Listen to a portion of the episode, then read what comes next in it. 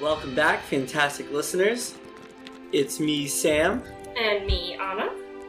And today, we're continuing our adventure with the book The Name of the Wind, chapters forty-seven through fifty-two. And before we get started, I have three announcements, and I told you to help me remember them. Um, I forgot. So one, I wanted to thank Jackie for being our first guest on the show last episode. That was super fun. And hopefully we can have more guests in the future. Two. Didn't we have a suggestion list? Oh, yes. We are going to start putting out some mini episodes on anything topical for Ointment. any for any fantasy book. So if any listeners have suggestions for what to what they'd like to hear us discuss, it could be anything as simple as like your favorite fantasy character or which book you'd like to live in, or things that require a little bit more forethought, like I suggested maybe we pretend we're casting a movie based on a book and who would we pick, or, you know, really anything. So just if you have any ideas, definitely reach out. Um, on our website, fantastic books pod dot com. You can reach us there. And my third and final announcement was, if anyone has time, please, please go on iTunes and give us a review and a rating there. That really helps the podcast grow, and that is the only platform that podcasts can receive ratings on. So if you are an Apple or a Mac person, go on iTunes and leave us a review there. But without further ado, I think we are ready for chapter forty-seven. Let's get to it. Chapter forty-seven, Barbs. So this chapter kind of summarizes the last little bit of Kubo's first term in a kind of like a time-lapsey way. Yeah. So he's like, you know, my first term went okay. I, I went and studied in the Medica. I became really good friends with Will and Sim. I shook off falling off a roof and getting whipped. You know, yeah. First term stuff. You know, casual first term things. His, uh, his... bunkmates teach him a card game called Dog's Breath. Oh my god, I love this. First off, what, like, a lame card game name. It sounds like a real card game, though. I mean, it's, I guess it's like craps or, um, you know, bullshit. Like, there's all those different card games, so it's comparable. Or, like, I used to play one called Egyptian Rat Screw, which is just, like, a slapping game. Yeah. But, um, whatever. Anyway... He, uh, he says he gives him a lesson in psychology, probability, and manual dexterity, a k a he gives him a run for their money, yeah, and wins a whole bunch of rounds in a slightly shady way. And... your boy takes him to the cleaners. Yeah. And thus he's not invited back for card games, but it does leave him with two talents, which is really good because... he had nothing, right? He was pretty much destitute. After he spent his last talent on the stack sphere or whatever. Yeah, so Ugh. he was hurting. Yeah, so he does get some money back, um, and he does work in Kilvin's workshop, and Kilvin pays him occasionally. Yeah, I'll learn a few jots here or there. And I think, I forget which part we were reading, but I think it's twenty jots to a talent? I think that's the equivalent, yeah. So, he's he's doing okay. But a lot of this chapter is also about how much, like, rumor and, like, mystique is building up around Kuboth. So, like, he... he's earned his reputation through a lot of deeds, but what I love about the book and the series and kind of what's going on even now is that his reputation's also shrouded with mystery and people can't figure out the fact from the fiction. Yeah. And so, obviously, we have, like, the true stories, you know... like, when he gets whipped and doesn't bleed, like, that's a true story, but there's no explanation for it that anyone has. So yeah. It becomes sort of fantastical. Or how he uh, got Elodin so mad that he pushed him off the roof. Yeah. And he just lets that, like, well, lets that slide as... as being the truth. Being the truth, because it's better to what really happened. But that's what I love about a lot of, like, the, the Kuboth stories or, you know, legends around Kuboth is that what actually happened and what people think happened are two totally different stories. Yes. I think that's such a running theme yeah. throughout all the books. But he ends up kind of helping, you know, stir the pot and spread out some rumors with um a classmate of his. I forget the dude's um, name. Basil. That's who, it. Who was his bunkmate from... The Muse. The Muse, yeah. Yeah, so some of them were like, real, where he was paid three talents to study at the university. But then there's some totally random ones. Yeah, like, like, I only sleep an hour each night. I have demon blood. Uh, when the moon is full, I talk in my sleep. Yeah, just nonsense, but, you know, people... I mean, he loves drama, and he's been, like, planting the seeds for all these rumors and then just watching them spread throughout the university, so I think he's really just enjoying himself. Yeah. Well, it's like he was mentioning earlier, like, with the rumors and everything else, it's cultivating an armor, and yeah. so if people believe you can't get hurt, then that makes you... Like, not immortal, what's the word I'm looking for? You know, you're just... He's not really vulnerable in that yes, way. Yes, thank you. And it is smart, too, because he came in, he has no family, he has no reputation, so he could have just gone through the university, kept his head down and been a nobody, but then no one would have his back ever. Yeah, and to quote him, if you're going to be an Arcanus, you might as well be a well-known one. Mm, true.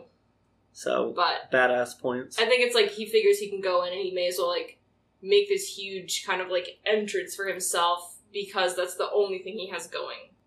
I feel like he's just like a high-stakes roller, you know? Yeah. Like, he's taking lots of risks, but the reward is greater because he has not that much to lose if he doesn't do that. Yeah. Like, he could go through and just get, like, a normal education and kind of, like, go about his time, but Which that's is obviously funny. Not how he plays his life. Yeah, because so many people going through what he'd gone through, he was basically... His family was murdered, he was destitute in, like, a city for years, just, you know, willing to survive.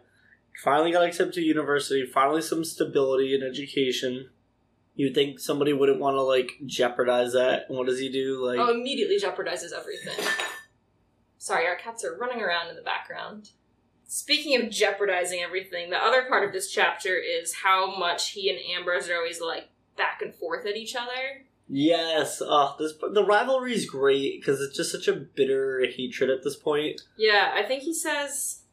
There's a whole line about them going into business to more effectively hate one yes, another. Yes, like, it's such a good rivalry to the point where it's not just like, oh, he's my enemy. Like, they relish in getting back at each other, and yeah. they go out of their way to do so. And it's funny because most people, like, if they have an enemy, obviously will, like, avoid them or try not to start conflict with them, but Kubo just keeps, like, pushing for it, and he's he keeps saying Ambrose keeps, like, coming up to him and trying to start stuff, but I think Kubo is equally... trying to start stuff with him, too. I think that's just because they are complete polar opposites from each other, but there's no real reason they need to have this intense rivalry. Yeah, no. It's just... I think part of it, too, is Ambrose has never encountered somebody that was willing to push back. He's high nobility, not even just regular nobility. He's used to everyone kind of keeping their head down, comparable to that whole story when he was in Tarbean, pretending to be a noble, you know, mm-hmm. with the, the shopkeeper with the clothes. Like, you let these pompous brats run their whirlwind, keep your head down, hope they dissipate, but, like, Kavoth has no time for that. No. Which is actually kind of admirable. Like, it's foolish, but being a Demaru, he was, in society's viewpoint, like, the bottom rung on the ladder. Mm-hmm. So status and name mean nothing to him, where... That's good and bad because it means nothing to him. Nobody can impose their will or pretend they're better. But because he ignores that, it can often lead to trouble.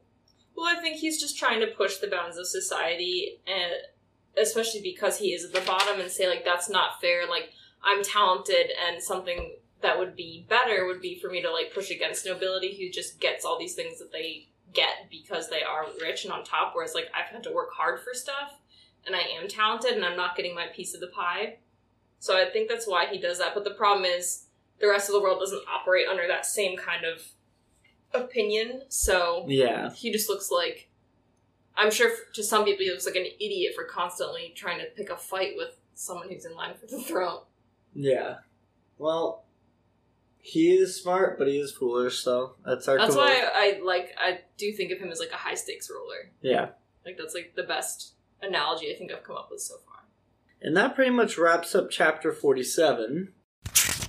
Chapter forty-eight. Interlude. A silence of a different kind.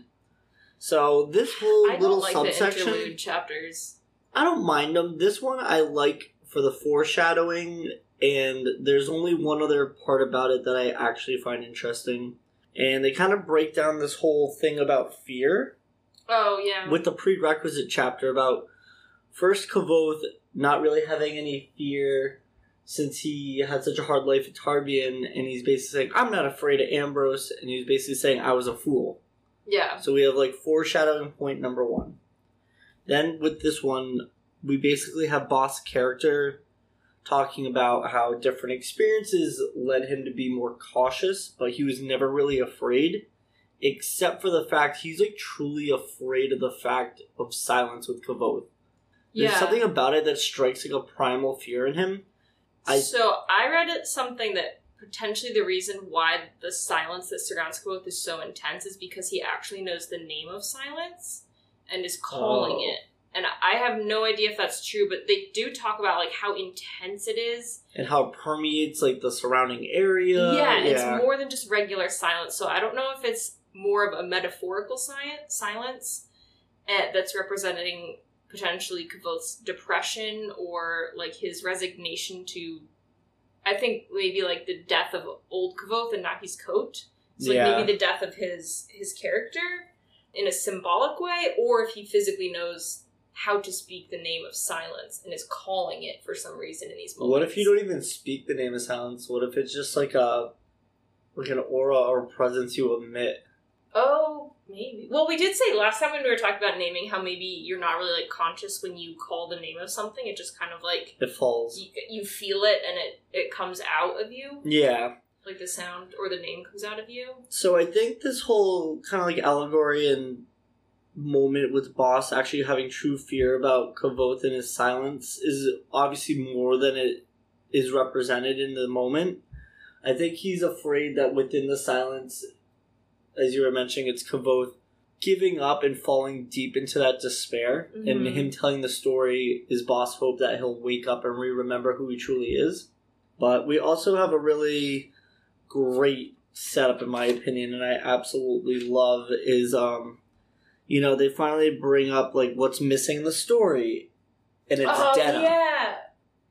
And so there's this really... It's funny, too, because you're talking about foreshadowing and stuff. And this isn't a foreshadowing, but just, like, um, like paralleling a literary style. But so the last interlude, they said, what's missing in the story? And they said, Boss said... Like the wise a, a, old man. The wise old man. And now he's saying, okay, what's missing in the story now? So, like, this kind of repetitive... parallelism between the interlude chapters is cool. Yeah. So they they they offer a little bit more than you think when you first read through it. Some of them are good. Some of them I don't really care for. And, like, the ones where all of the villagers are out and about I don't really like because I don't have an interest in their characterizations that much. Mm. Like Old Cobb and Shem and... We both hate Old Cobb so oh, much. I hate him. He just um, sucks. He's boring. But then... as the interludes do go on, more and more interesting and intriguing and mysterious things happen in them. So they do get better as they go on, but they, they're fine. Yes. So one little point I want to drop on here that I absolutely love, and I never realized it until maybe the second read-through, was um, once they're talking about how, like, the story needs a woman, the woman, and he's referring to Denna, and he... needs a moment to kind of think about the setup of when she actually re-enters his life. Mm-hmm. He mentions the line for Chronicler to, you know, pick up his pen and continue writing, and he says, "She is in the wings now, waiting for her cue. Let us set the stage for her arrival." And that's, like, actually how she reappears in his life. Later on, when we get to the point at the... Oh, on a stage? Like, wait, she's Aeolian, waiting in the yeah, oh, when yeah. he performs for his talent pipes. And, you know, we'll get to that in a few chapters well, down the road. Well, he is a performer.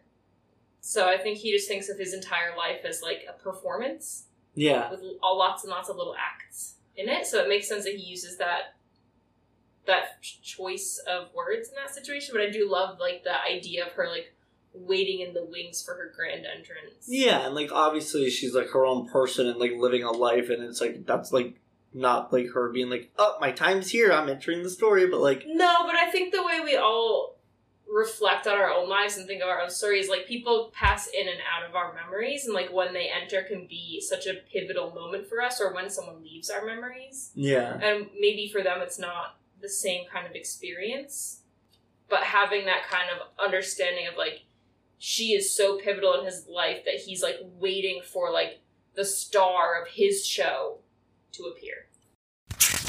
Chapter forty-nine, The Nature of Wild Things.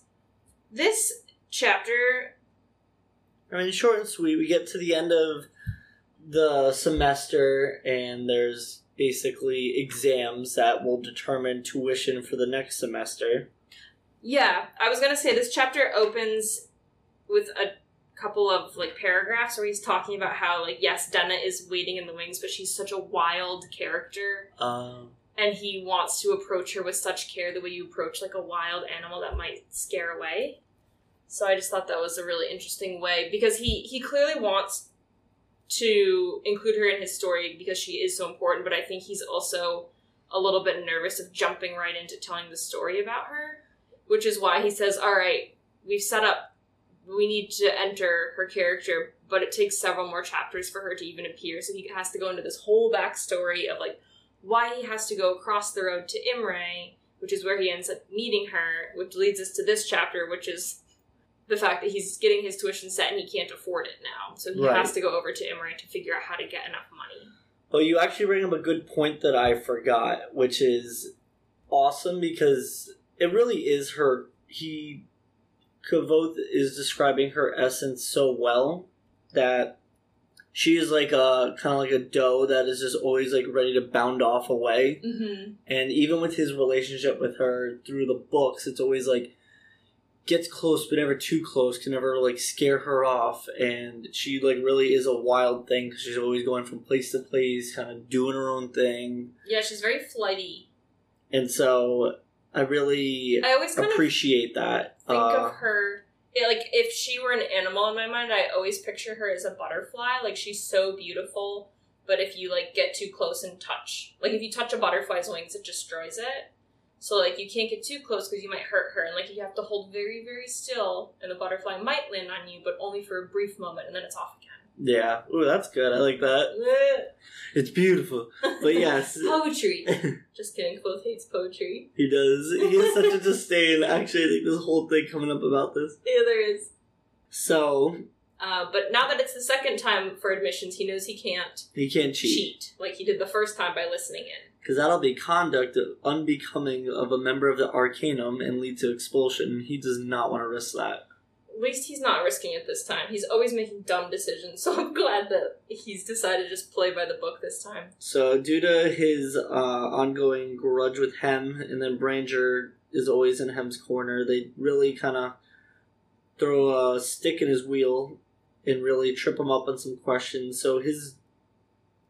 Tuition? Tu- thank you. His tuition is for three talents, nine jots. Which is, like, just a little bit over what he had saved up the entire semester. Which Did he like, say he had three talents? It was, yeah, so he was basically, like, eight jots more than he had. Ugh. So, for what it's worth, it was, like, really impressive that he, he was, was able to... He was close. I think if he had kept his head down and not angered so many people right off the get-go, he wouldn't have had such a tough time. Mm-hmm. But, whatever. You can't undo what you've done. Yeah, so, a young ward... has to find a way to acquire more money, and none of the college money lenders will help him out, and since he has no name or jewelry to pawn, he has to basically borrow from a Galet, which I love that in this world that they're referred to as copper copperhawks. It's like it's like a payday loan place. Yeah, like a loan opinion. Shark. Yeah, but they make it sound so glamorous and medieval and fantasy-esque. Yeah. Whereas I mean, you know, you've worked at a payday loan place. Like, it is not uh, a glamorous type of... No, work. It's just built to entrap people. Yeah, it's a messed up system. Yes. So, thus his need to cross the river over to Imre. Chapter fifty, Negotiations. Yes! I love this Such chapter. Such a good chapter. So, we meet my favorite character this well, chapter. We do. Let's let's get to the precursor. Oh, I, know, I know, I'm just so excited because Devi is my favorite character. I know, just badass. And just so, like, eloquent. Walks the walk, talks the talk. A great character. And I like that they weren't just like, she's a smart woman, because that's such a trope in books, like Hermione-type characters. She's interesting. She's bending the law a little bit. She's, like, a woman in, like, a man's profession. She's really smart. She's really powerful. But also... badass. Just really cool. So. I love her. Let's talk a little about, about Imre. Sorry. No, that's totally fine. I just... all jazzed up about her. It's literally Jazztown. Imre. Oh, it is Jazztown. It it's is. a very musical town. City of the cultural arts. But, um... if it was a real city, which city would it be, in your opinion? I don't know why I instantly thought of, like, we're from Rhode Island, but Providence, Rhode Island, like, Lupo's with, like, all, like, the restaurants and stuff. Oh. Where it's, like, downtown. But, like, obviously this is, like, medieval theme, but it would be, like, you know... all the different, like, music shops, and then you have the Aeolian, and then restaurants, and... oh. So it's very, like, metropolitan. But, like, small city? Yeah. Like, it's it's not, like, New Orleans. Like, no. Music in the streets, crazy parties. Like, that's not how you picture it. Not on that scale at all. That's why I thought Providence would... okay, own. I don't... I, that's not how I pictured it either. I was just wondering. Yeah. Because it is portrayed as, like, this... oh, yeah, uh, me neither. uh, yeah, um, me neither. Alright, anyway, Imre. So, Imre, as we've mentioned, very culturally rich, but I like this... It's, it has a, an interesting relationship with the university and vice versa, where Imre is very into, like, the cultural arts and... kind of is weirded out by the university with the idea, like, the general populace thinks of a bunch of wizards tampering with unknown dark forces that are better left unknown.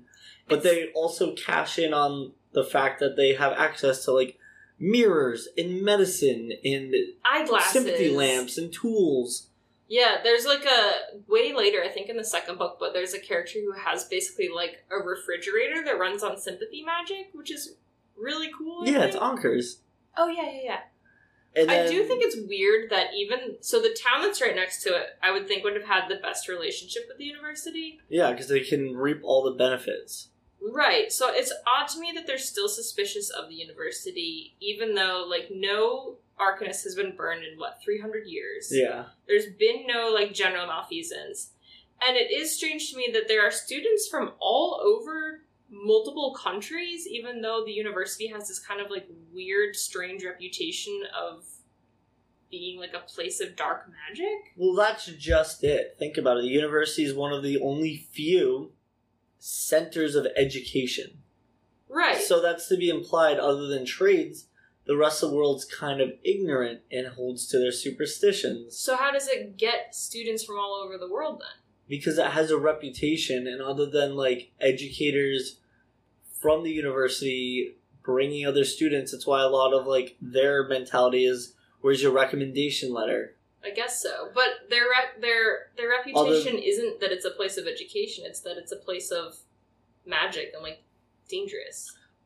Yeah, and so that'll attract some people, but I think, for the most part, people have a way of finding out the fact from the fiction. I mean... I think it's kind of just like the rumors with Kavoth.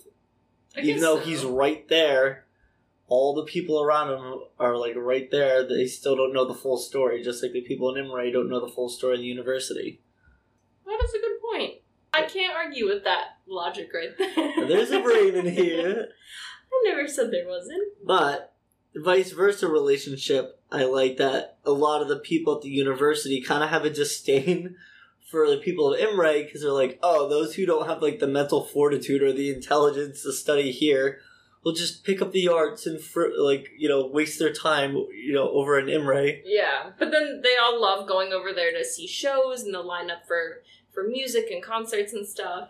Yeah, so it's, like, this weird begrudging relationship where it really, there is no rivalry, it's just two really... two totally different...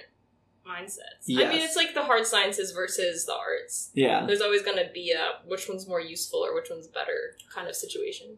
Right, so we have Kavoth over in Imre, and he does make a little aside in this chapter that I find very interesting, where he was mentioning how... He'd been there once. He'd been there once, and it was so rough for him because... he basically, after his family died and his father's loot was destroyed in Tarbi, and he'd been without music for years. And although it pained him, it was like a dull ache.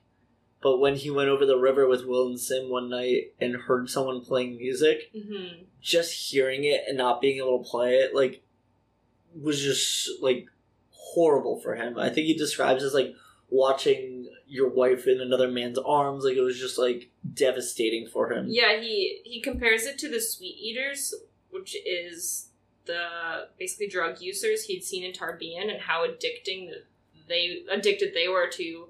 Denna resin. Denna resin, that's what it is. And how he saw this girl take off all her clothes and dance in the snow, and it was just, like, so pitiful and sad just so she could get, like, a little bit more Denna resin. And he was like, you know what, at the time I thought that was insane, but, like, I would do anything to be able to play music. And so the temptation, it was so great after that first time he didn't want to go. Which makes sense also, because the only other time he interacted with music was when he played that guy's lute, Josen's lute. Oh, yeah. And, like, it was such an intense outpouring of music that he played really hard, and, like, everyone around him, like, felt... just, like, kind of unsettled by it, and then he cried and had to, like, leave the group for a little uh, bit. so, I'm feeling feelings. I know, like, there were too many feelings. So if that was the last time he played, and he hasn't been able to, like, reawaken that side of him, I yeah. can see why he was like, I don't want to go over there. Too I don't want to see what people have that I can't have. Yeah. So, he's back.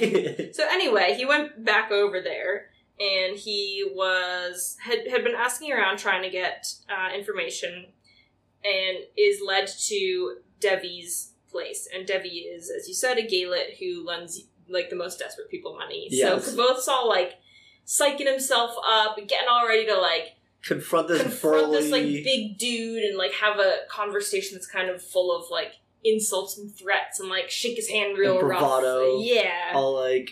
So you want a loan, eh? We're gonna bust your knees if you don't pay us on time, see? Yeah, yeah, so he gets all, like, amped up to go in there, and he, his hands are all sweaty, he, like, wipes him on his cloak, and knocks on the door, and this cute little button of a girl opens the door. I mean, she's, like, twenty, she's not a yeah. child, but, um... a six-year-old, you have money? You have money?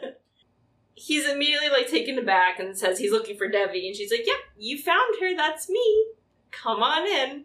And they described her room as, in my opinion, very pleasant. But I also really like Devi. So her room has no windows, but it's, like, really well lit. And there's, like, candles. So I just imagine kind of, like, this really, like, rosy flickering light in it. And there's a big, big bed in one corner um, with the hangings all around it. And then there's a desk, a bookshelf, and that's it. So it's very simple, but...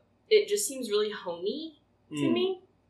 And it seems like she left the university and has been on her own, so this is kind of like her own little space she's carved out for herself in a tough world, so I thought it was just really cute. Yeah. I liked it.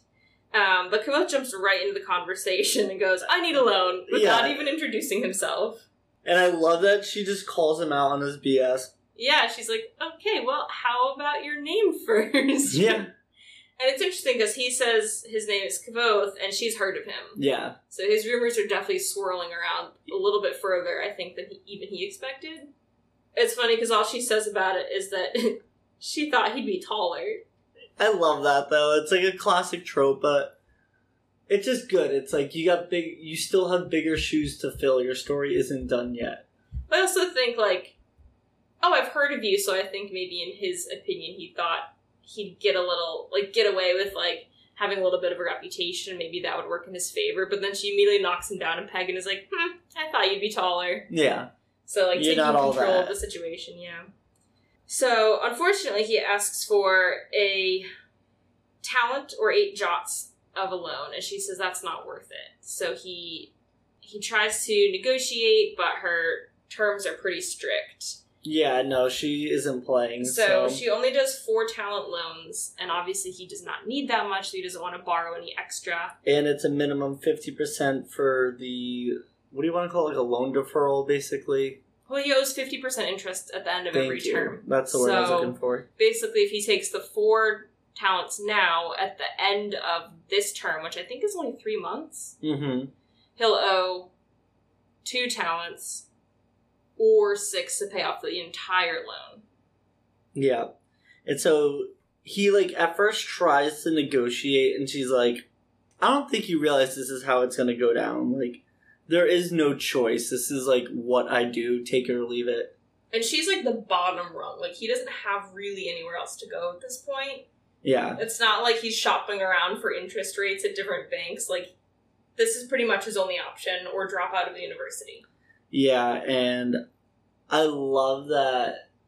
She's smart. She knows what's up. She's like, it's kindling, isn't it? You basically owe your money to the university by, like, today or tomorrow. I think it's tomorrow, yeah. So she knows he doesn't have a lot of time. And so he was like, where do I sign? She's like, oh, honey.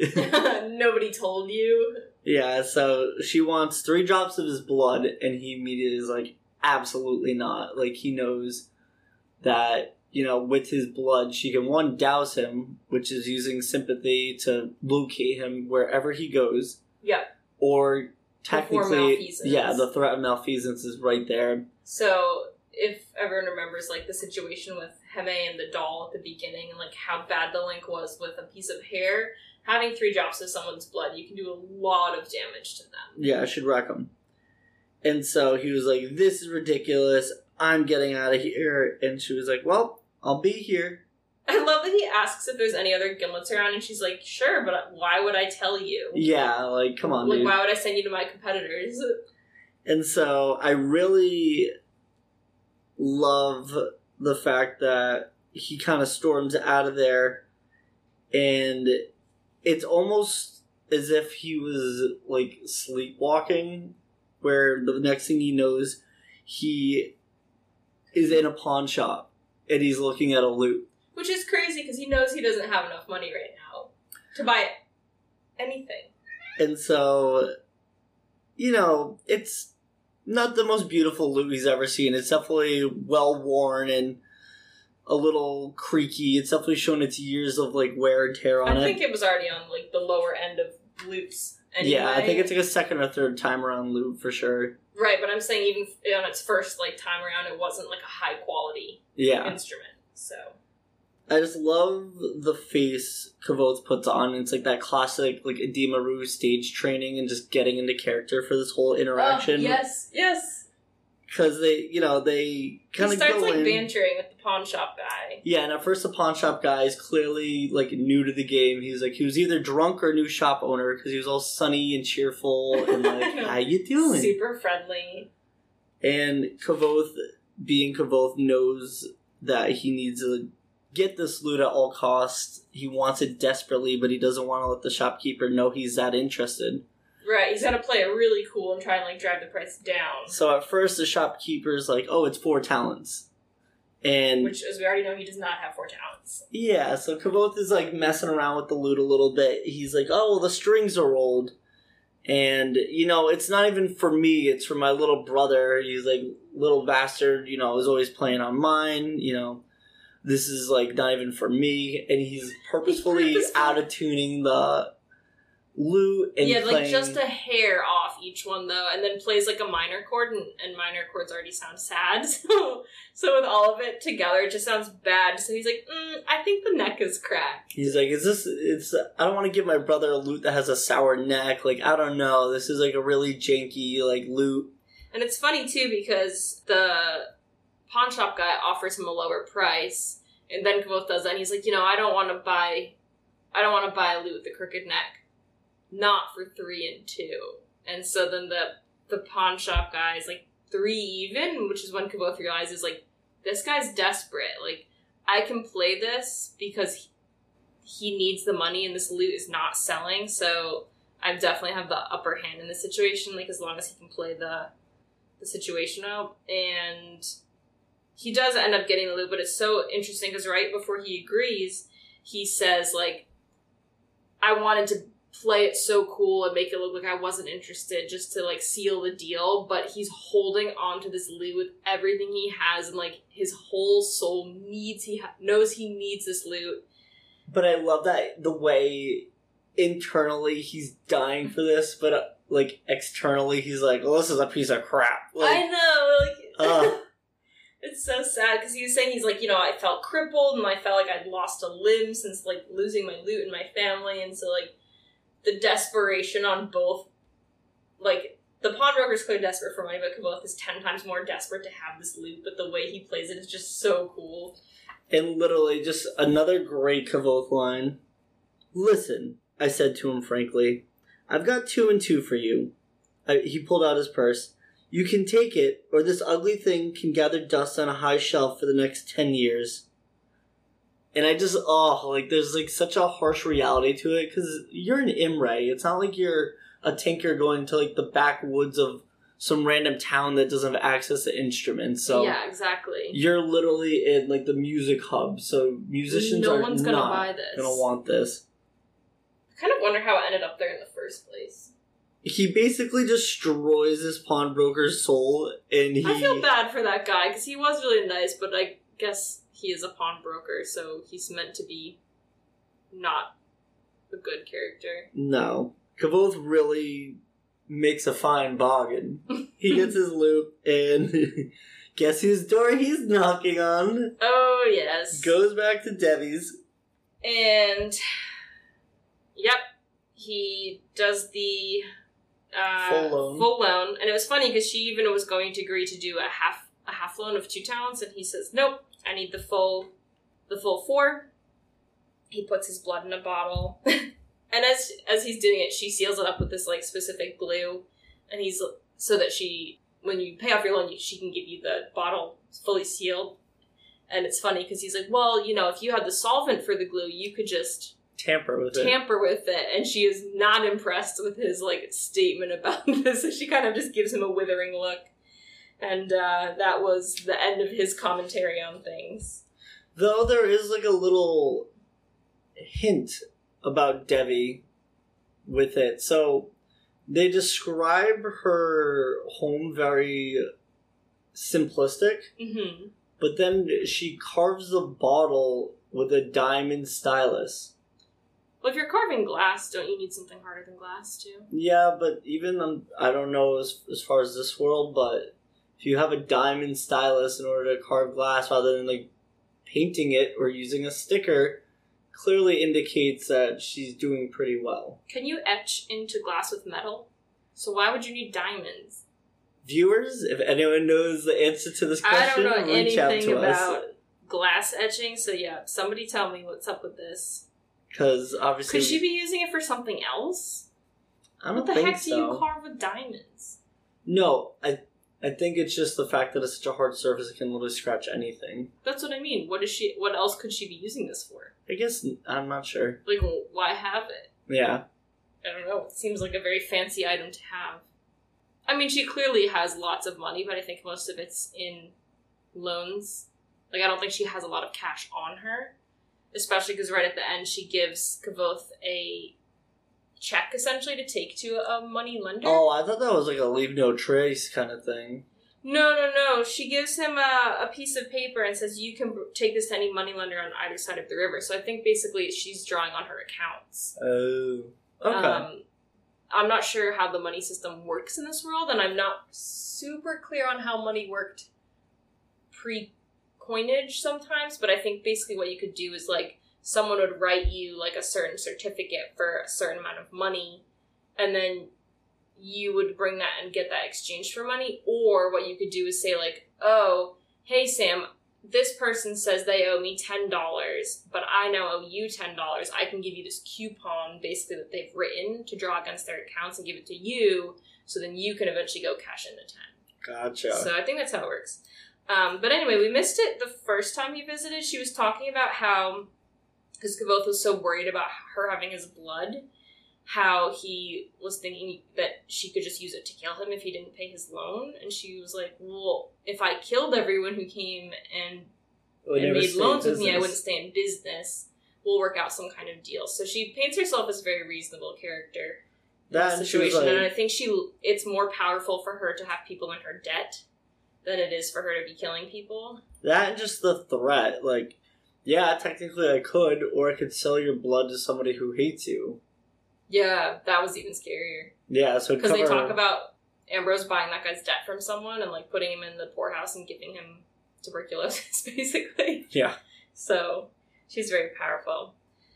But anyway, the chapter ends with Kavoth having his tuition money and having his loot. Chapter fifty-one: Tar and Tin. So this is a short chapter that's mostly about, the first part is about Sigildry and how Kavoth is starting to study Sigildry under Kilvin.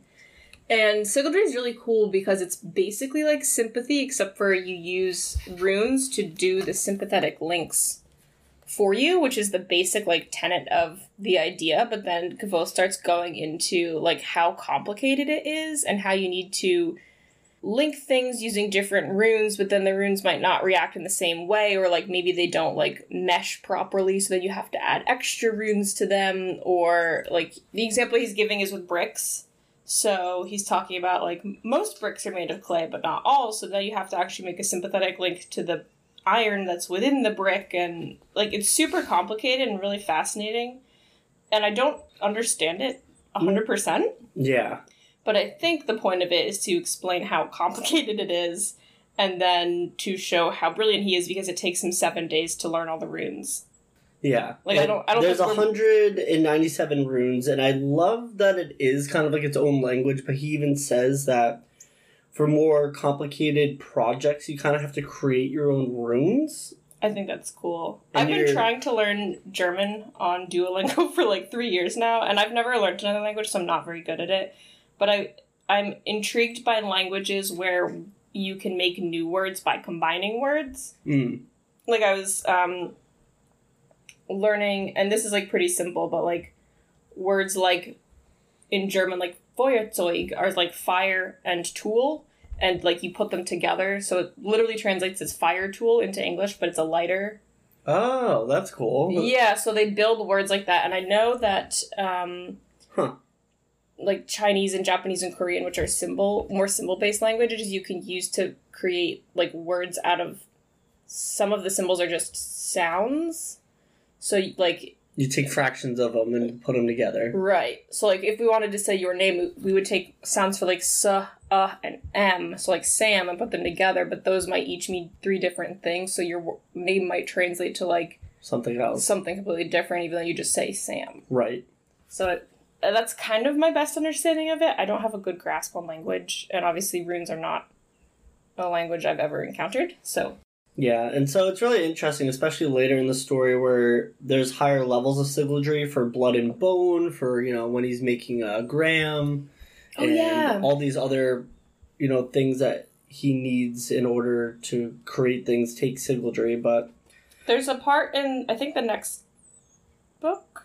Someone has, like, basically a refrigerator. That somehow the rune that creates, like, a cold situation. It removes heat to create the cold. It gets, like, worn away over time. Yeah, there, or there's, like, a nick in it. So basically it's, like, misspelled and misfunctioning now. So, like, the rune has to be, like, re-put back onto it for it to work. I don't know. I think it's cool. No, it's really interesting because whether it's sympathy or Sigildry or artificing... There's lots of rules. Yeah, it's not just, like, unlimited magic. But then there is, in a way, with naming. So... Yeah, but the consequences of naming are, like, you'll probably go insane. Yeah, so I like that there. there's kind of a, a balancing act and a Or, like, a there, there is unlimited, quote-unquote, like, sympathy. Like, you can do sympathy as many times as you can create bindings and stuff. Well, as long as you have, like, the body... But, like, energy. You have to be, like, strong enough to do it. Like, yes, you can have unlimited, but you have to have the resources to to follow through on it. Yes. I don't know, it's cool. No, it is cool. It, it, it makes it believable because there's rules to follow. Mm-hmm. So we have Kavoth over on the rooftop of Mains, uh, practicing his lute this afternoon in between classes, and... He's just so glad to have his lute back, have a lute back, and be able to play music again. And he's just practicing different, like, fingering and chords and songs.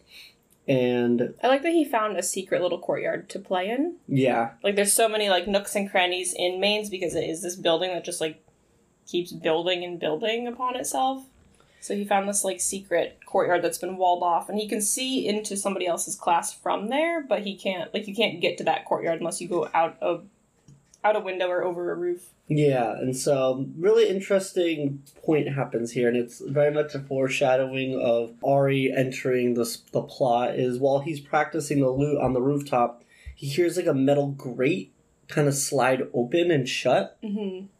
So he hops off the roof, and he starts looking around, and he doesn't see anything, he doesn't see anyone, but he does notice that there's like an apple on the ground. Yeah, but, but it's, it's not like a from cross... Any... the courtyard from the apple tree, so it couldn't have rolled there. Right. And so when he eventually notices a gate, he then tries to lift it, but it stops. And I believe when he's uh, lifting the grate, he realizes that there's like a... Isn't there Sigildry on the grate? Yeah. Using for... it to keep it shut? Yes. Thank you. So he he didn't realize it at first, but he was just like tugging, thinking the grate was stuck or heavy. And then later on, he like felt something. Yeah, he feels like etching in the bars, and he realizes that it's the same runes that he had just been learning. Uh, and he put all the runes to a song, which is how he learned them in seven days. Yeah, uh, but... ten, ten Tap Tim. He puts all these runes together in order to create a song for memorization. Which is really cool, because then... It's so smart. It's much easier to remember things if you have a little tune to remember them too. Yeah, so he's doing this apprenticeship with uh, Minette, and they do like a two-hour examination of his uh, ability with runes, and he ends up passing this examination, you know, with proving the fact that he really understands his runes, so he can move on to more advanced projects now in the fishery. I think it's mostly because he needs... money, and so he's trying to progress as quickly through as he can through the artificery so that he can uh, make artificing projects that will sell for higher amounts. Because he's been working in the fishery, but like cleaning or tidying or like organizing supplies, and Kilvin pays him for that. But he knows that if he can make things for sale, they'll be he'll have a much higher profit. And he also knows that the faster he can like go through the university, the less he'll have to worry about tuition in the future. Yeah, because he's. He's getting by, but just barely. Yep, and so it literally ends, the chapter ends with him saying, like, time is running out. Like, I don't I don't think I'm going to have enough time to make the money back. Next semester. For next semester. Chapter fifty-two, Burning.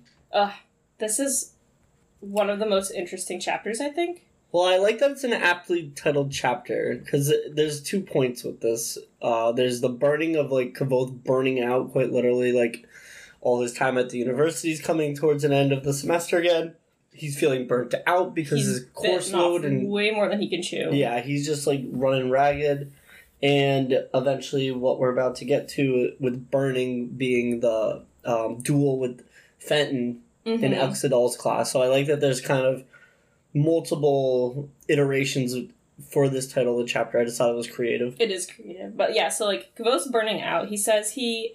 Uh, has two hours every day in the Medica, running or standing, two hours of lecture in mathematics, three hours of studying under Manet in the fishery. So that's one, two, three, four, about seven five, hours. six, seven hours. And then there's sympathy, which he doesn't say how much time he spends in sympathy, but I would imagine it's another two hours. Oh, three hours. So that's ten hours. And then he works in, works in Kilvin's shop. Which is probably another three hours, so it's thirteen hours. And then he's trying to play lute as well. So not only is that a huge amount of time every day to do all those things, but those are all tiring things, especially advanced sympathy with Elxa Dal. So that's where this chapter ends up focusing on. But that doesn't even include, like, homework. Those are That's just, just like, that's class just period. class time. And that doesn't include anything you have to do regularly, like eat or shower or do your laundry. So he's keeping busy. He's got to be getting like five hours of sleep per night. Yeah. That's just not enough. He ends up running into Willem and Simon having lunch, and he really hasn't seen them that much because he's oh, been, been so like busy. Weeks. It's been a couple span, I think they said. So they're kind of like beating around the bush trying to figure out where he's been. So Willem's like, are, are have you been sick? And then Simon's like, yeah, you know, he's been sick for a whole month straight. Real likely. I like that their first thought, I was like, it's definitely a girl. He's seeing someone. Yeah, so Simon's super jealous, and he's like, I don't appreciate, like, obviously if any of us, like, gets a girl, we'll all be excited, but, like, I don't appreciate if you spend all your time with a girl and just ditch your friends. Yeah. Which I think everyone's experienced that, especially in this kind of, like, high school age when one of your friends starts dating someone and you just, like, don't see them again for You're a like, while. Dude, really? They're so busy. So he's really annoyed with, uh... Kavoth. Kavoth, geez, I don't know. You know, the protagonist. You know, the main character. But he's also too proud and, like, couldn't tell them that he's just busy. Well, that's the thing. He always says, in these earlier chapters, like, he could never go for them for money or anything. Like, even though they're close friends, he never wants to appear weak. And no, but I think he could explain, like, I have this bad. many hours in this class and this many hours in this class and this many hours in this class. Like, I'm just... I bit off more than I can chew, which is, they do come to that conclusion. They realize that that's exactly what is happening. I think Kavota's just prideful. It is, but Willem eventually is like, we all bite off too much sooner or later. Some students don't know when to spit their mouthful out, and they burn out, or yeah. they botch their exams, or they quit, or they, or they crack. crack.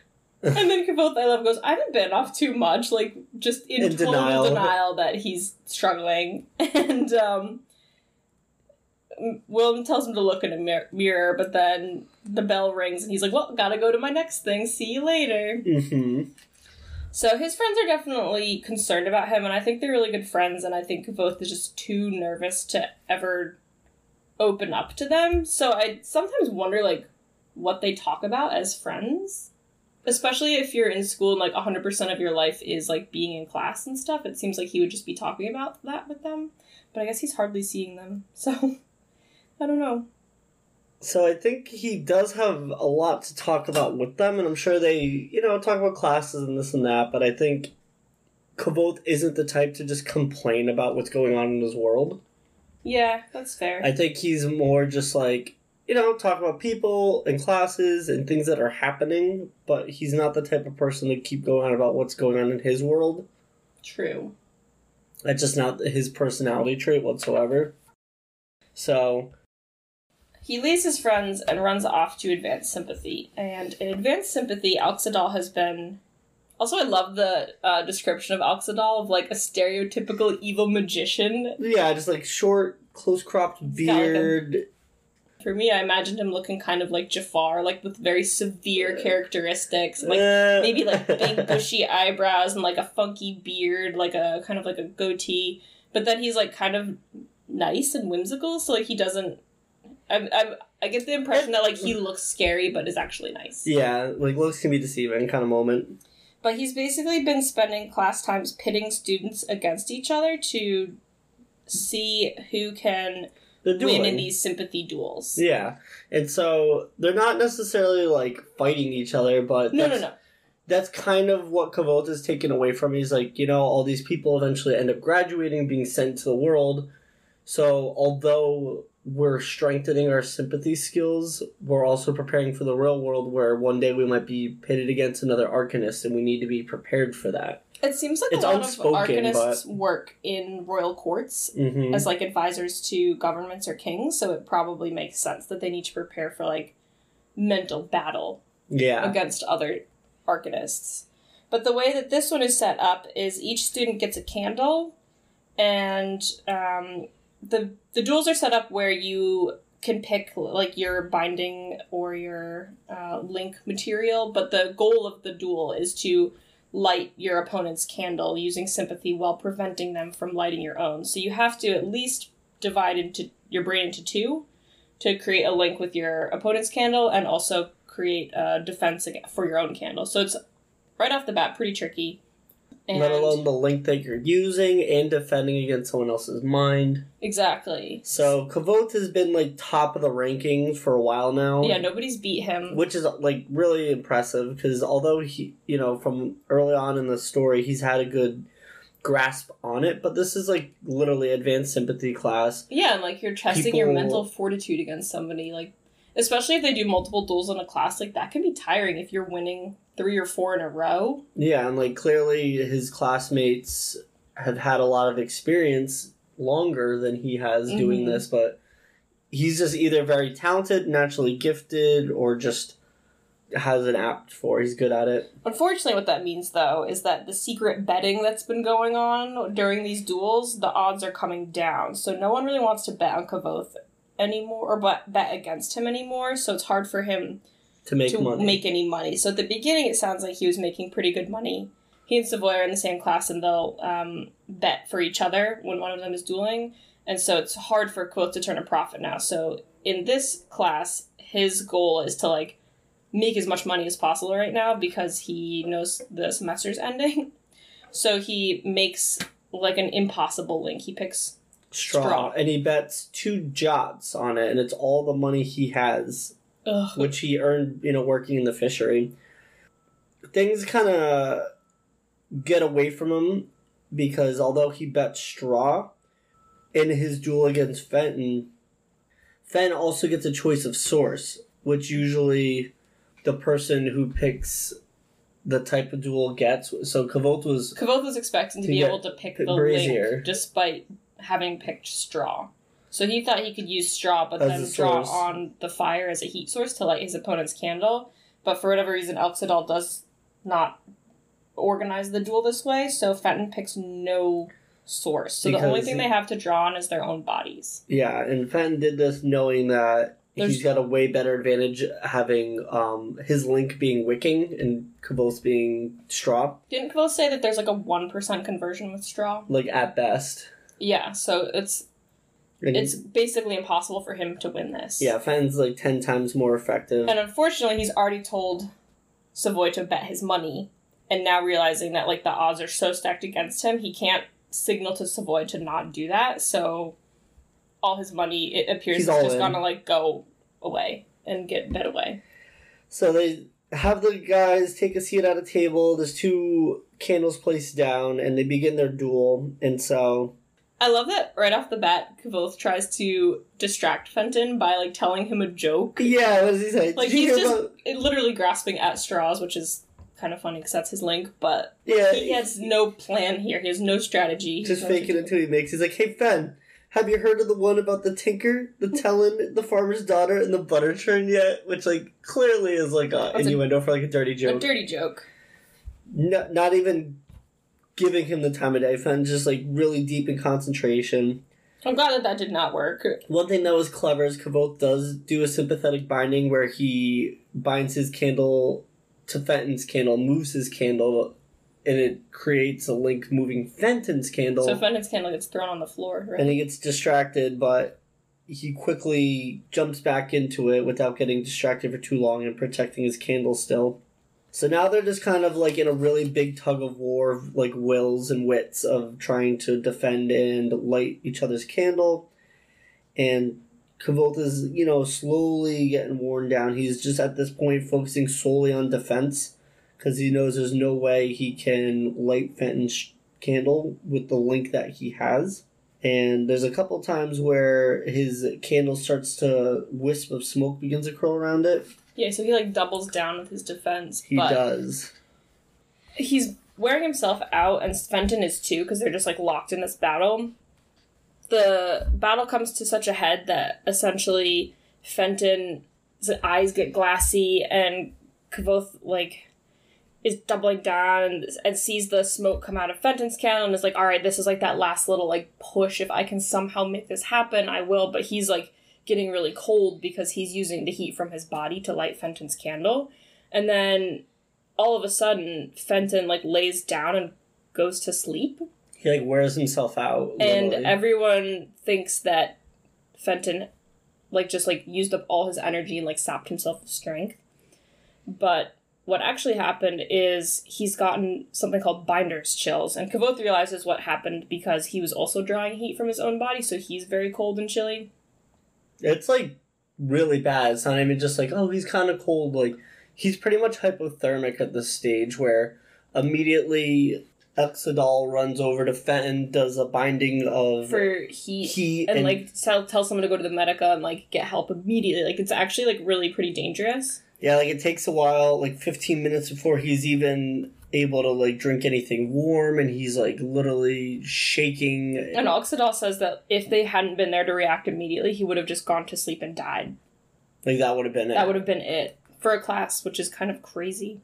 Um, but the reason he had, like, this extreme case is because he drew heat from his blood.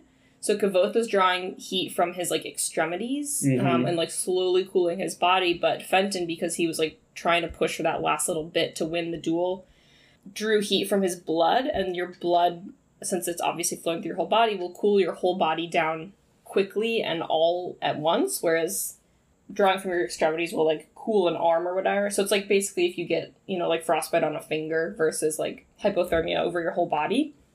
The reason he did it is because it draws a lot more heat than, like, your flesh. So, like, you can create more of a conversion with it. Yeah, it's, like, like fast some... acting, but not for a prolonged battle like he did. Right. So, Dal says that you could safely decrease your body temperature only one and a half degrees, and that's it. Anything more than that is going to be entering into the danger zone. And I think Savoy calculates that he did, like, eight or nine degrees, so, like, he was, like, truly, like, hypothermic. Yeah, so your body point. would be at, at about, like, ninety to ninety-two degrees, which is way too cold for your body.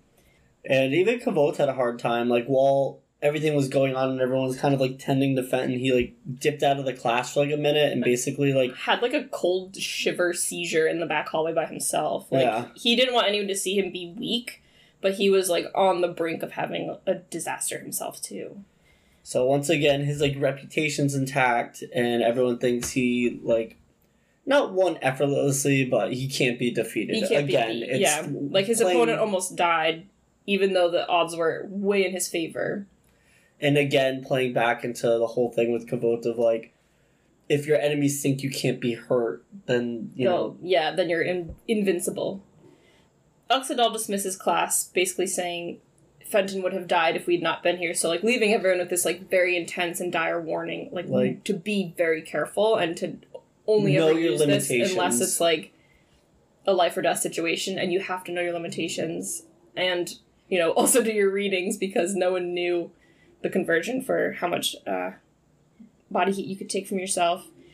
And then he keeps Kavoth behind. Yeah, they have a cool to check on here. him, and it's kind of cool because Elxa Dal also asks him how much money he won from the betting, even though, like, he's clearly not supposed to know that that's going on in his class.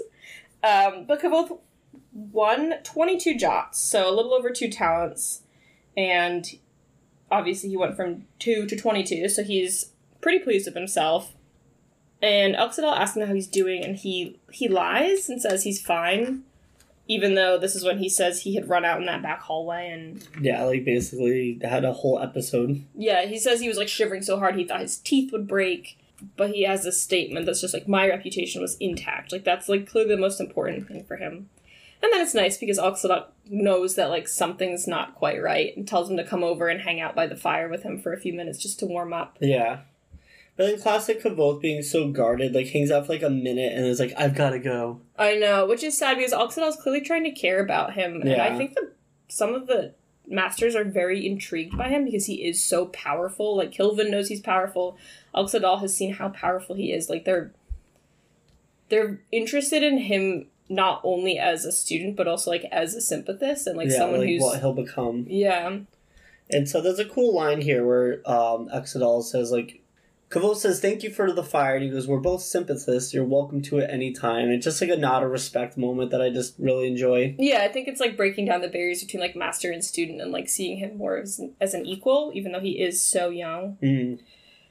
But the chapter ends with he sees Willem and Simon a second time in one day, and Willem pretends to be surprised, even though what happened was Will and Sim went behind Kvo's back and told Kilvin not to let him work in his workshop anymore. That he needs, like, a couple of days' time. Because he like... needs a break. So, like, they were watching out for him, but... Kvoth is frustrated. Kvoth is so angry at the beginning because that was, like, his source of income.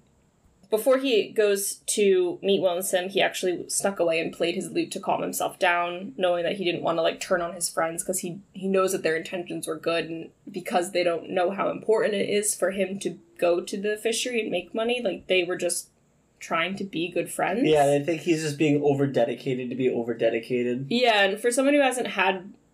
like, he had the troupe when he was young, but then... He most Since of them were then, adults. He hasn't had anyone that cared. He hasn't about him. really had any friends his own age ever before. Mm. So I think he's not really sure what to make of it. But he does like a good job and doesn't turn on his friends and says that he'll forgive them if they tell him everything they know about the Aeolian. Ugh, yes. And so that's where we're going to wrap up this episode because the whole set of chapters involving the Aeolian are a fantastic set. I'd like to talk about them all at once. But I really love this set of chapters because Kavoth is, like I kept saying, like a high-stakes roller and getting into these crazy situations, like whether it was with Ambrose or with Devi or with Fenton in class, like he's making a big reputation for himself and actually there's reason for it now. Like, the, his first semester, he really liked to spread rumors about himself, but now it's like, look, he's talking the talk and walking the walk. Like, he is really good at sympathy. He is really good at the fishery. He's good at runes. He learned a language in, like, a week. Like, he's impressing everyone, but because he is such a large character, like, you make big enemies, but you also make, like, big wins and everything, so... Everything he does is just on a large scale. Yeah, the risk and the reward. Yeah, that's kind of what I was getting at. But next week we will talk about the Aeolian and everything uh, that happens there with Kavoth and his music. In the meantime, stay safe, stay healthy, and happy, happy reading. reading! This podcast was recorded by Anna Opushinsky and Sam Furman, edited by Anna Opushinsky. Produced by Anna Opushinsky and Sam Furman, with web page and artwork designed by Anna Opushinsky.